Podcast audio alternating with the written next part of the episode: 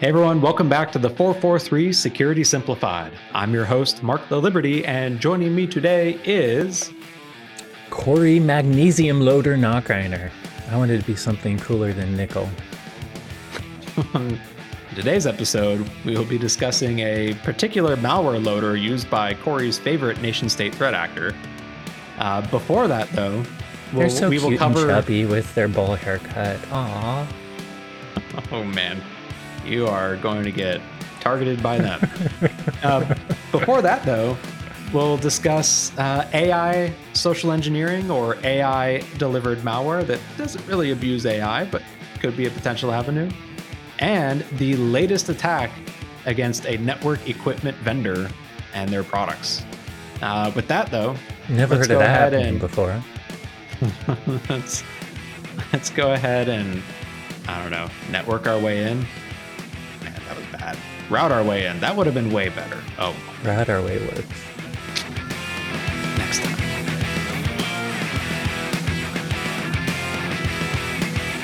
So let's uh, start this week with a advisory from our very good friends at CISA uh, that they published on Wednesday of last week. Uh, it's A A two three two seven zero A, which I'm sure everyone will memorize, as always. Uh, in this advisory, they described a campaign by the People's Republic of China uh, compromising primarily Cisco, but it seems to be other um, small office, remote office router uh, appliances, and basically inserting a backdoor into the firmware in order to gain access to certain companies. So in their, first off, this sounds very, I don't know, familiar. Um, in their advisory, they described a P R C-linked Uh, threat actor called BlackTech, where they gained initial access to international subsidiaries for U S and Japanese companies, and then gained administrative access to network edge devices. And with that access, they were able to modify the firmware to hide their activity across these edge devices and maintain persistence. Um, and then specifically using that access to go after the corporate networks of these subs- subsidiaries. Um, they noted that the backdoor, a few uh, other things from this advisory, the backdoor could be turned off and on with a specially crafted T C P or U D P packet. Um, it included uh, S S H access that bypassed logging capabilities of these devices. Um, they walked through the actual firmware replacement process. Basically, they would first go in and modify the existing uh, iOS, so Cisco firmware in memory, uh, in a way that allowed them to install modified firmware and a modified bootloader. Uh, they then installed that modified firmware and a modified bootloader that allows it to stay persistent and evade the router's security features. Um, and then they basically did all of this through Cisco's normal command line interface when it came to the actual upgrades. So in this particular case, uh, it doesn't look like it was a specific exploit they were going after. It's they gained elevated privileges and then abused the normal upgrade systems in there in order to install their own crap on the devices. Um, Cisco put out their own advisory alongside this, basically confirming what the CISA report said, but pointing out a few specifics, like they needed elevated access in order to get in, uh, that the attackers targeted legacy devices that didn't have secure boot. They pointed out that modern Cisco devices do. And even linked back to a blog post from three years ago titled Attackers Continue to Target Legacy Devices, which seems to indicate from Cisco's perspective that this is likely targeted towards end-of-sale or end-of-life appliances in their arsenal. Old stuff. Yeah. But either way, like backing up to the meat of this, though, uh, we've seen a, a common trend in the last few years seems to be threat actors, especially nation-state ones, going after network infrastructure and then abusing that in order to attack uh, or try to attack organizations, which makes sense. Like, I feel like some companies potentially will set up like their network equipment. Well, I mean, you in general, your network equipment has at least physical access to a lot.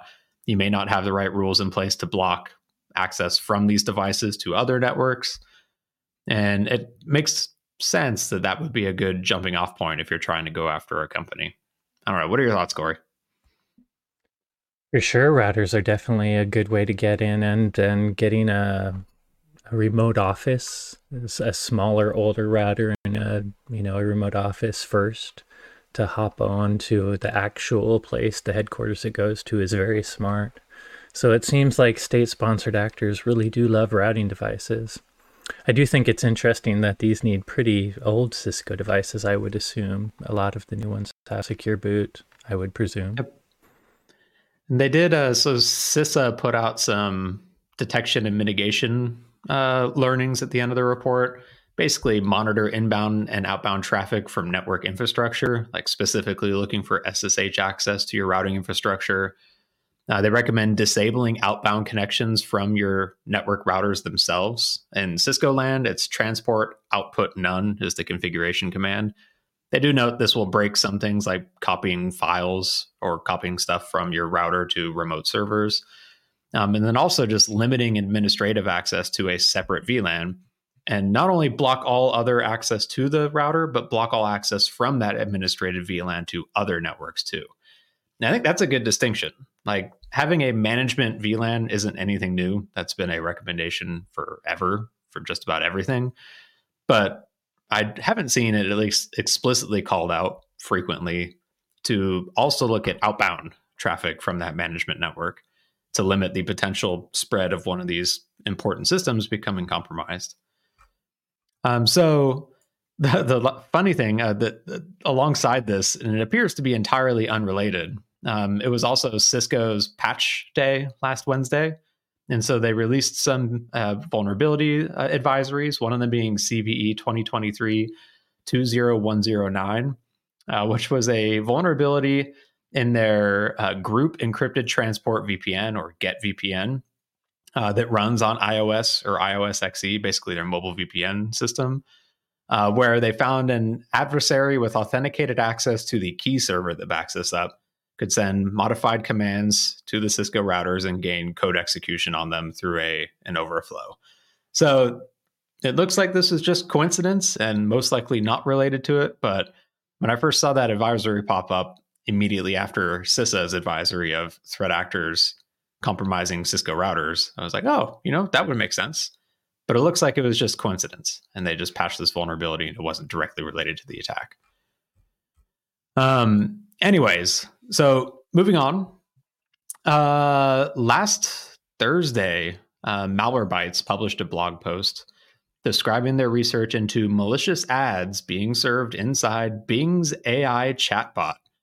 Uh, before we continue, Corey, this feels like a... I guess it's still not a prediction hit for us, but man, it's getting close. Because our so our prediction was specifically malicious A I chatbots on like things like a banking website being used to social engineer people, right? Yeah, they might inject something that would pop up and make you think like you're chatting. But in this case, uh, this is interesting because they're using a legitimate chatbot for malicious purposes you're about to share. Yeah. So instead of injecting the chatbot, we're finding now that everyone has an A I-powered chatbot. Maybe you can just inject things into that chatbot itself.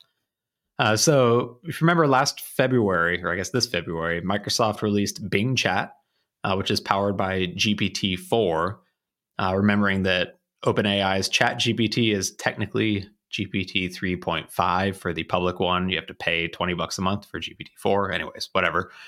Um, soon after launching that chat plugin, though, uh, Microsoft added advertisements to try and monitor uh, monetize the interactions. So, you know, like Microsoft with Bing, Google with Google, they make all of their money from the advertisements that are displayed in search results. Like if you go search for ice cream, the top three results are probably going to be a sponsored advertisement for local ice cream places. Chatbots kind of take that and get rid of a lot of their advertising opportunities, because now instead of me searching like Google for local ice cream shops, I can say, hey, ChatGPT, what's the best ice cream near me? And it'll give just a you know single response that's most likely not an ad. So the way that Microsoft has handled this or attempted to monetize it is when you're given a link from Bing Chat or whatever it's called, if you hover over it, it gives you two links. It gives you the legitimate like destination below, and then right above it, it'll give you a targeted advertisement based off of the whatever the heck the context is for that link.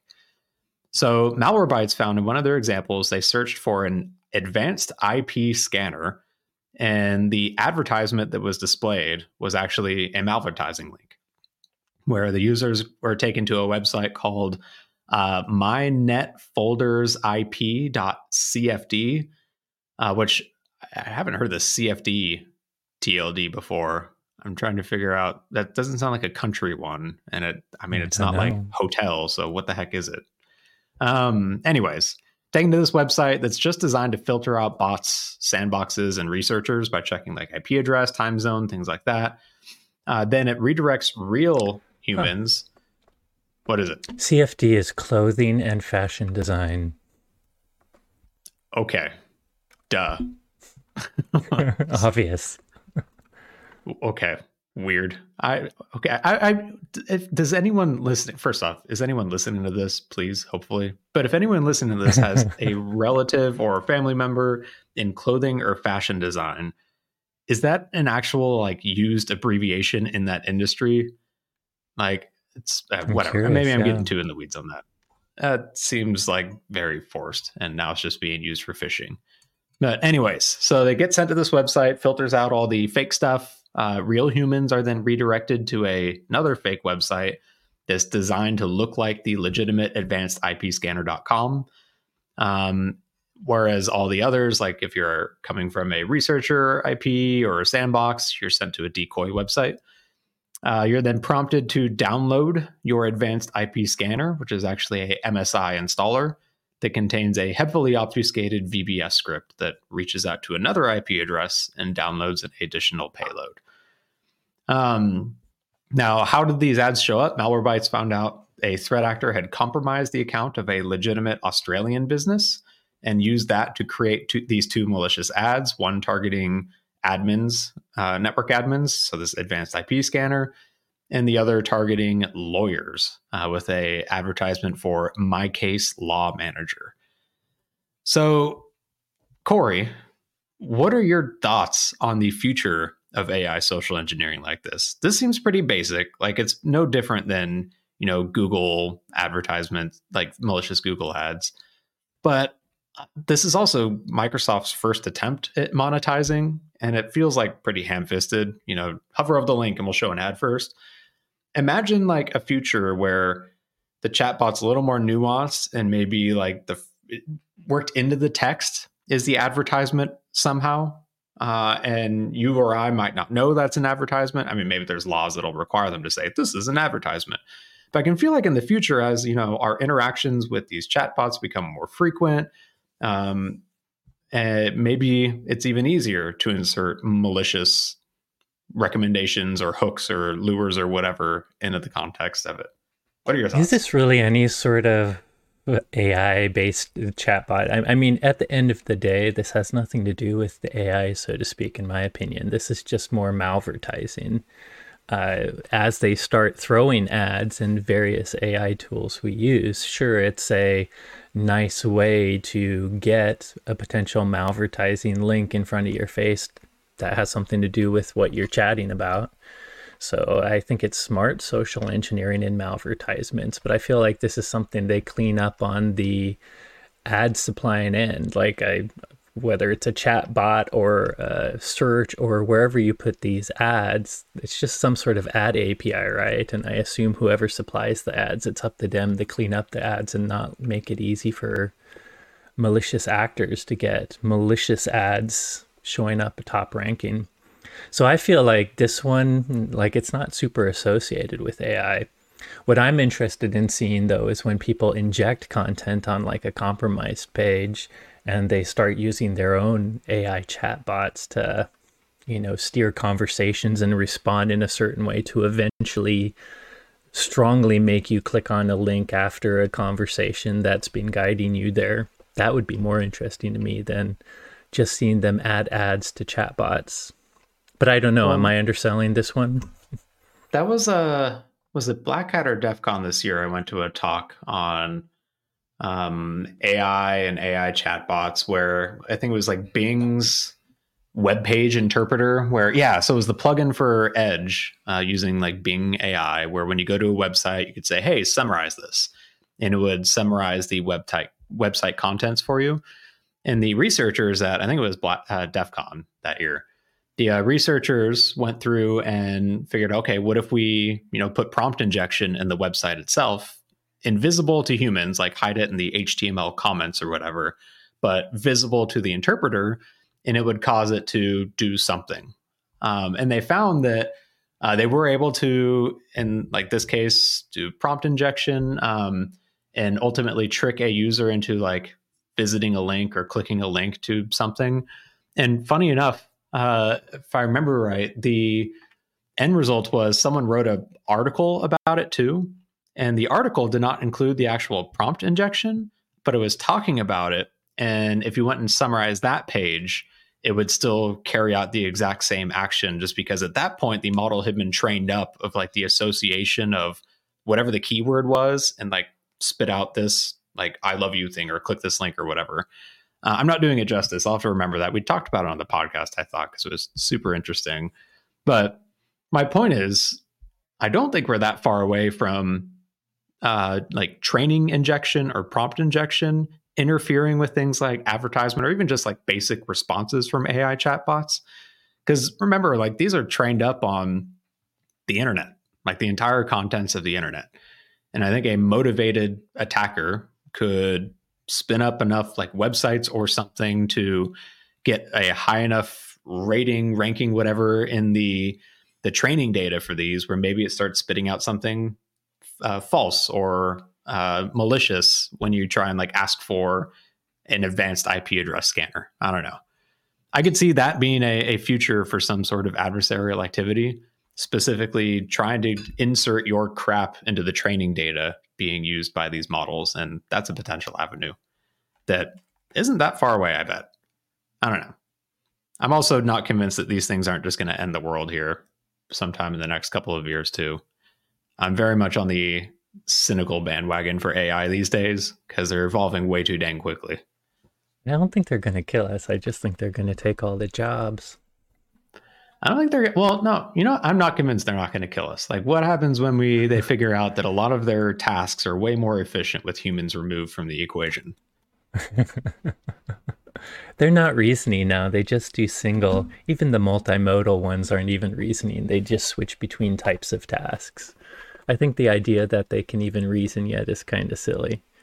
Large language models might seem like they're reasoning because they answer your questions, but in reality, they're just adding one likely word after another in response to your topic. We'll see. We'll see. They are good we'll at doing see. these single tasks very well, so much so that I think they're going to change the economy quite a bit. And the world could end from that. Take away seven billion people's jobs, leaving only five hundred million employed and uh, ten thousand that own the world. And I bet you that seven billion get a little upset.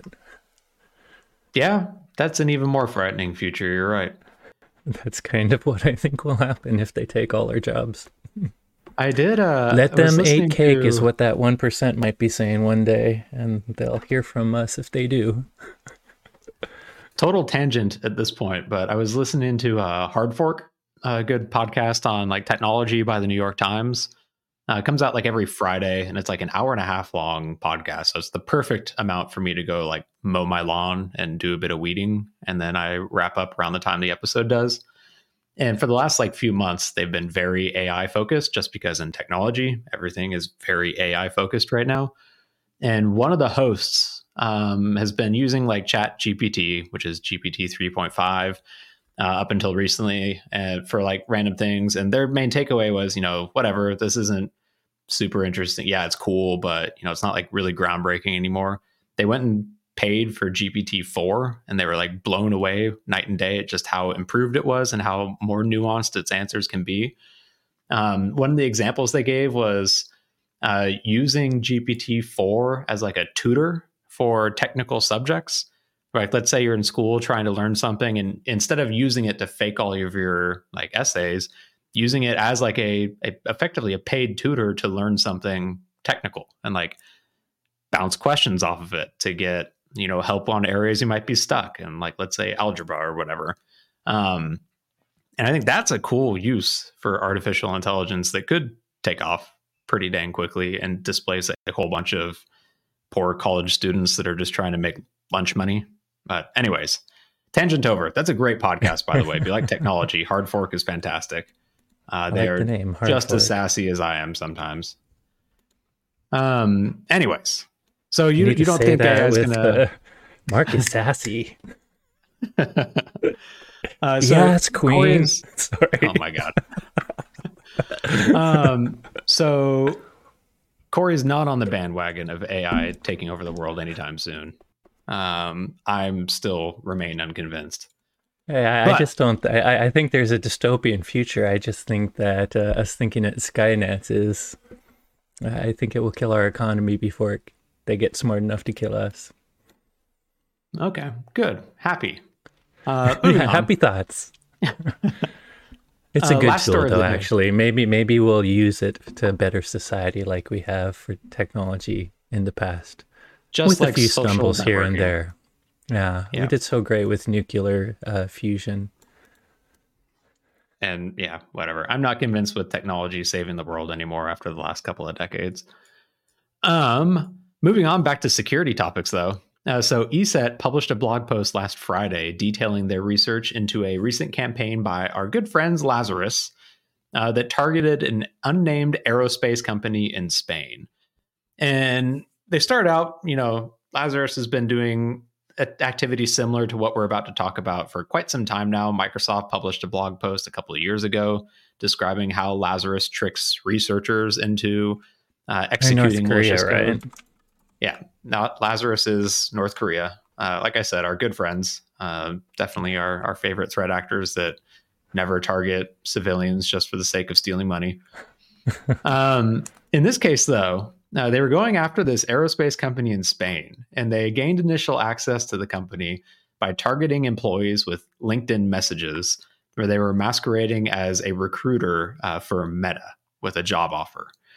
Uh, as part of that recruitment proceedings, they tricked the victims into uh, downloading and executing uh, programs that are disguised as like programming exercise.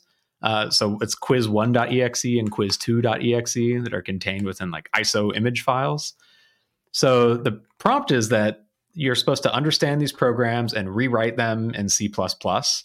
In reality, what happens is when you open quiz dot one, it's just literally prints out hello world and command prompt. When you open quiz dot two, it prints out like a Fibonacci, uh, Fibonacci sequence um, based off like a number you put in as a command. Uh, but in the background, Uh, they're going and downloading or uh, extracting and executing additional payloads from that I S O file and installing them on the victim's machines.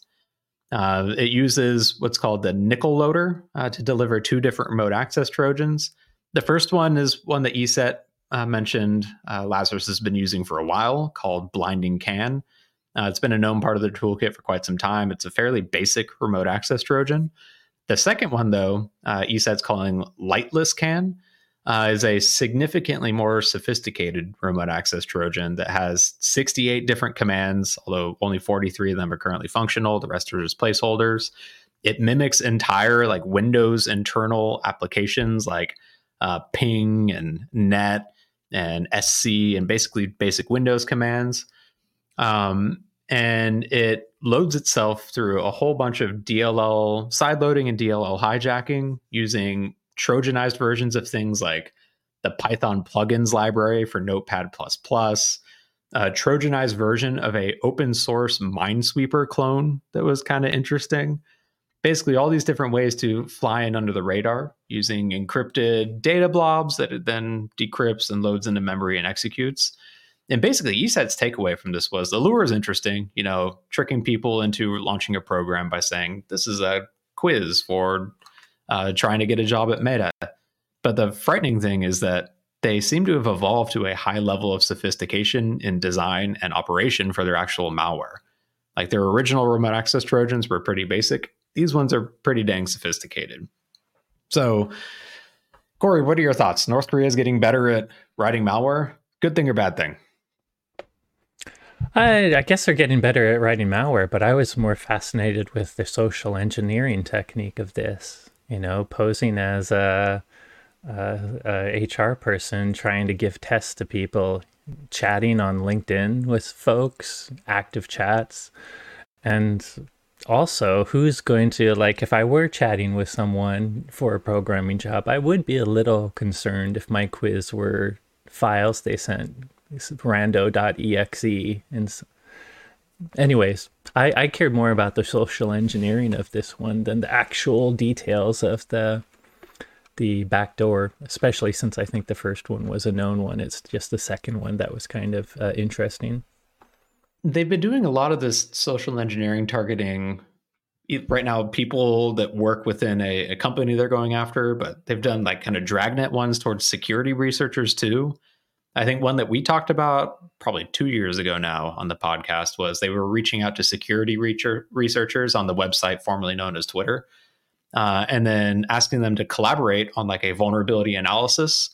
They share a like GitHub repository. And then if the researcher were to open that repository in V S Code and uh, mark it as a trusted directory, it would, some of the build commands in there would install malware on that researcher's machine.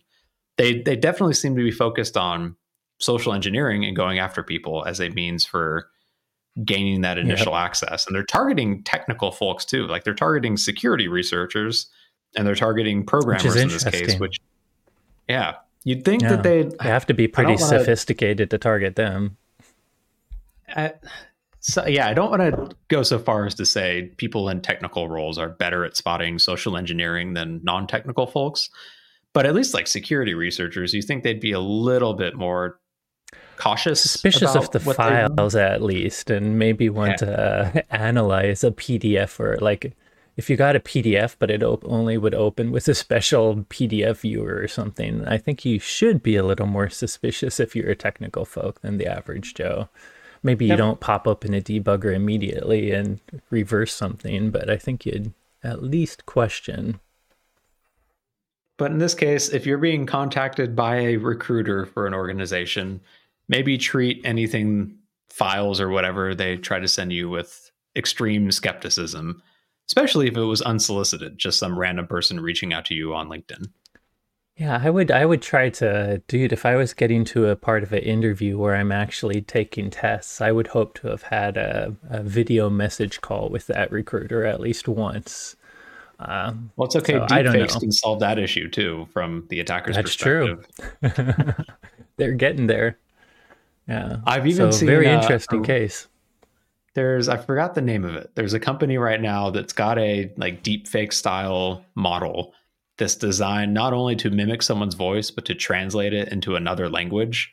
So like I could talk into it wow. and it would make it come out with my exact same like voice and everything, but in German as an example. Uh, I wonder that's if there's one cool. that can translate from something extreme like Korean to English. I don't know. Maybe that's a little outside of its area of expertise, but we're probably not far away from that either. Yeah, we're getting there. The future is awesome. At least it's job security for us until A I not only creates all these attacks, could take but over ours replaces too. Us. Whatever. Uh, either way, I mean, same rules still apply to just social engineering protection in general. Treat everything with skepticism, period. Does not matter what medium it comes through. Email, text message, LinkedIn. Stop falling for this stuff, man. And stop it, North Korea. Stop being mean. Yeah, I'm sure they'll listen to that. Stop being mean, King Meng Jung, whatever your name is. No one cares. Perfect international diplomacy there. Yeah, I'm sick of him. Screw diplomacy for him. Hey everyone, thanks again for listening. As always, if you enjoyed today's episode, don't forget to rate, review, and subscribe. If you have any questions on today's topics or suggestions for future episode topics, you can reach out to us on X, Twitter, somewhere. I don't know. I'm at X O R R O underscore. Corey is at you. Musclan sounds like a really stinky place. And probably is, actually. Yeah, it probably is. Corey is at SecAdept. And the both of us are at hashtag the four forty-three podcast. Muskland, really? Thanks again for listening, and you'll hear from us next week. Gross.